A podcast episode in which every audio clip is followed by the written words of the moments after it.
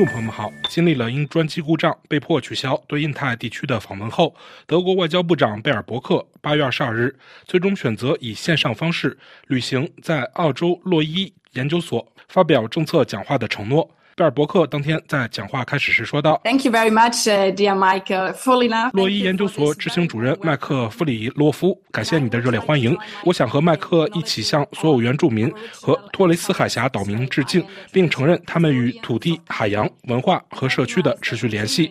我想向过去、现在的长老们致以敬意。我很荣幸今天能在洛伊研究所发言。当然，我更希望能亲自来到现场。大家可能知道，由于我们的飞机出了问题，我被迫在很短的时间内取消了上周前往印太地区的访问行程。谢谢你，麦克，感谢你的善意和灵活性，使这次线上交流成为可能。女士们、先生们、尊敬的来宾们、朋友们，七十八年前，一个澳大利亚代表团来到旧金山，其目的不亚于是历史性的，帮助起草联合国宪章，这一至今指导我们国际社会的规则。澳大利亚代表团的特别之处，不仅是在于其中。有一位女性斯切特的存在，这在当时还是很少见的。同样难能可贵的是，这个代表团在塑造我们当今所知道的联合国方面发挥了重要作用。率领该代表团的时任澳大利亚外长伊瓦特有着清晰的愿景，他认为维护世界和平不应仅仅掌握在大国手中，他希望中等强国和小国也能在谈判桌上占有一席之地。贝尔伯克谈到，伊瓦特没有成功实现限制联合国安理会常任理事国否决权的目标，但他代表许多小国成功的主张赋予联合国大会比大国最初计划的更强的咨询作用。回到澳大利亚后，伊瓦特告诉澳洲议会，联合国是目前可以利用的最佳工具，既可以避免使用毁灭性武器发动第三次世界大战这一终极和最终的灾难，又可以建立一种国际秩序。这一秩序可以而且应该确保人类免受贫困、失业、愚昧、饥荒和疾病的危害。贝尔伯克说：“我之所以讲述这段往事，是因为正是这种对多边主义、合作与对话的坚定信念，使我们两国在当今团结在一起。因为与世界上其他国家不同，我们在联合国安理会不拥有否决权，我们也不是最强大的军事强国。我们相信，正是联合国宪章，我们建立在共同规则基础上的国际秩序，保护着所有国家，无论大小，无论位于何地。”因此，当这些规则遭到破坏时，我们不会视而不见，因为如果我们做不到这一点，我相信在任何地方就没有人能够安然的入睡。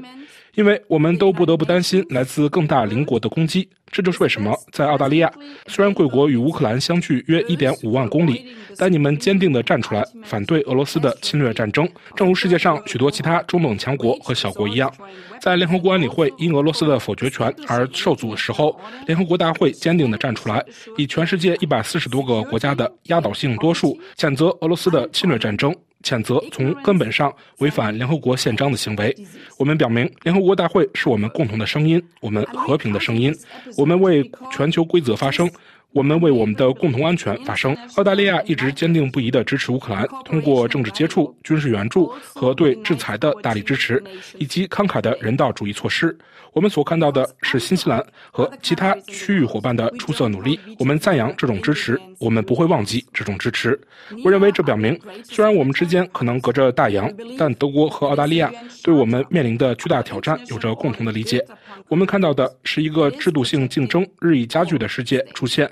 在这个世界中，一些专制政权不仅利用军事实力，还利用经济影响力，试图改变国际秩序，以扩大其势力范围。对印太地区来说尤其如此。本地区不仅关系到贵国的安全，也关系到我们德国和欧洲的安全，因为我们对和平的印度太平洋有着共同的利益。一个尊重共同规则的地区，每个国家都能通过独立的政治和经济选择，自己决定自己的未来。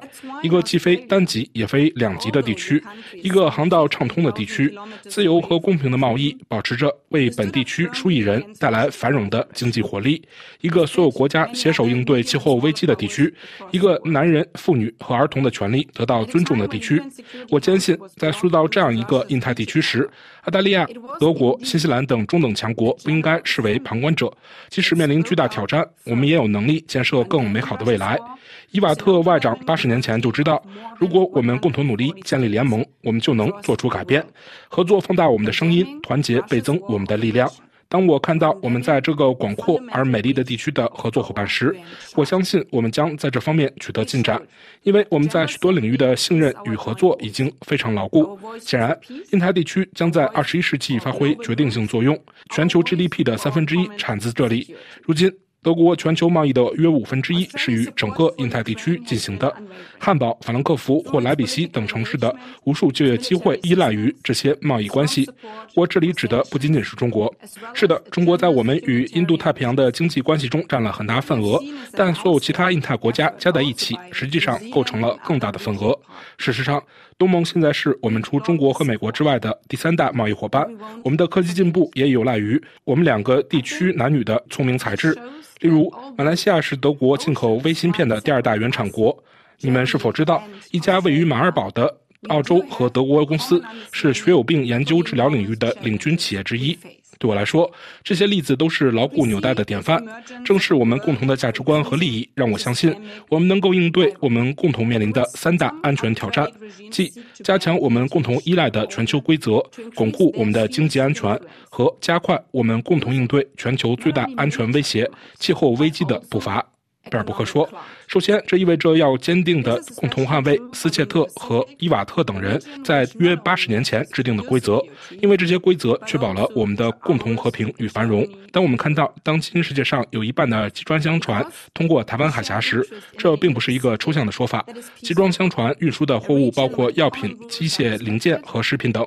作为德国人和欧洲人，就像你们在澳大利亚、新西兰或太平洋岛国一样，我们在缓和局势和对话，以避免冲。”突方面有着至关重要的利益，我们不接受别人违反我们的共同规则。任何单方面改变台湾海峡两岸现状的行为都是不可接受的。如果包括胁迫或军事手段，那就更不可接受了。联合国及其规则和机构正是为了防止出现这种情况而建立的。这就是为什么我们支持这些规则，支持尊重联合国海洋法公约以及关于南中国海的仲裁裁决。我们知道，我们必须让这些规则充满生机。这就是为什么我们与澳大利亚、日本、韩国和新西兰在东中国海合作，观察联合国安理会关于朝鲜的决议的遵守情况。为此，德国于2021年底派遣了一艘护卫舰来到这里。贝尔伯克说，德国还经常参加澳大利亚组织的最重要的联合军事演习。去年。德国派出了一支空军特遣队，参加了卡卡杜和漆黑行动军演。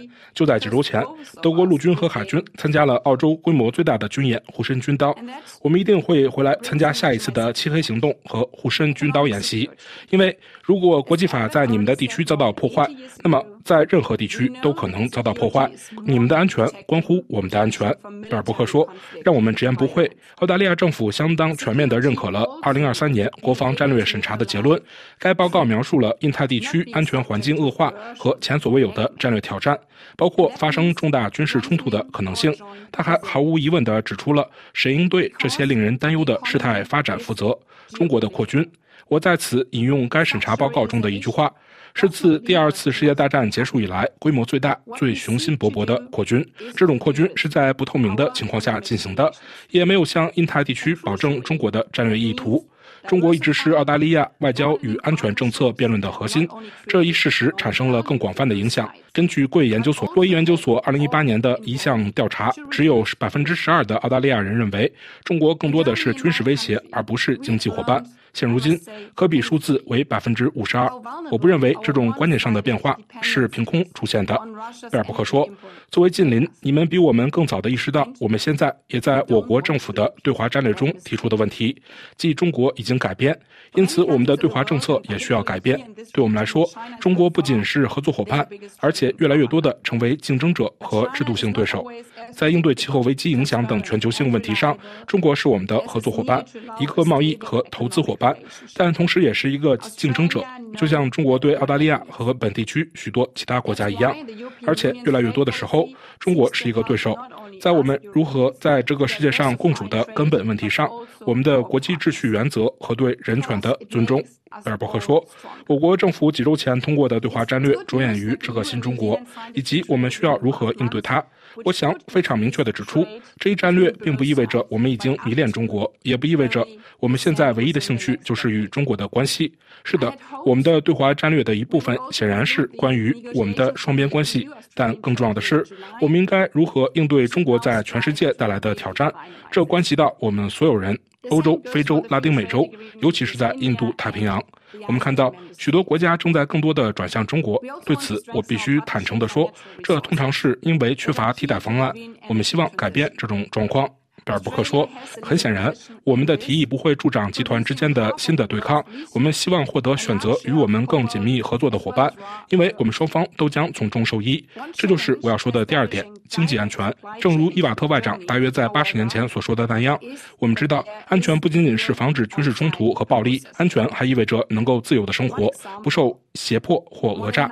这意味着要加强我们的共同韧性，因为经济就是地缘政治。这种认识不会导致我们。”脱钩，我们要做的是经济关系的去风险。至关重要的是，这意味着多样化、扩大伙伴关系，不仅为双方创造经济价值，而且帮助所有相关方去风险。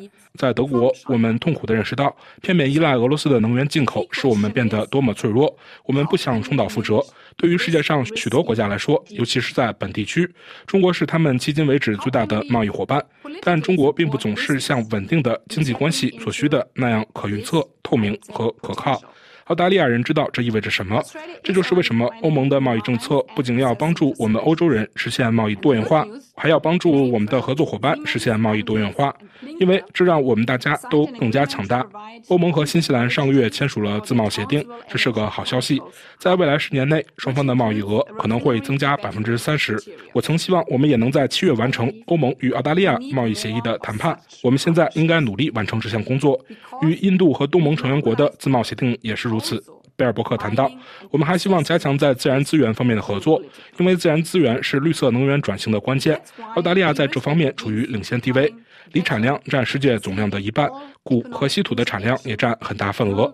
然而，与德国建立直接供应链所面临的一个挑战是，现场加工很少。举例来说，澳大利亚开采的锂有百分之九十以上未经进一步加工就出口到中国，而欧盟所需的加工锂有百分之九十以上从中国进口。关键问题是我们如何才能减少这种危险的绕道？我们如何在政治上支持企业挖掘这一潜力？澳大利亚已经在规划新的矿山和加工设施。今年四月。西门子、安德里茨和普林克公司签署了一项协议，为澳洲北部汤斯维尔能源化工中心提供关键技术。该中心包括一个电池材料精炼厂。我相信我们需要更多这样的合作伙伴关系，因为在全球化的世界里，采矿和加工也是地缘政治问题。这就是为什么去风险意味着要更好的从地缘政治的角度来看待所有的经济互动。听众朋友们，感谢您的收听，也感谢马修的技术合作。请在我们的“银台纵览”栏目中查看本期节目的详细内容。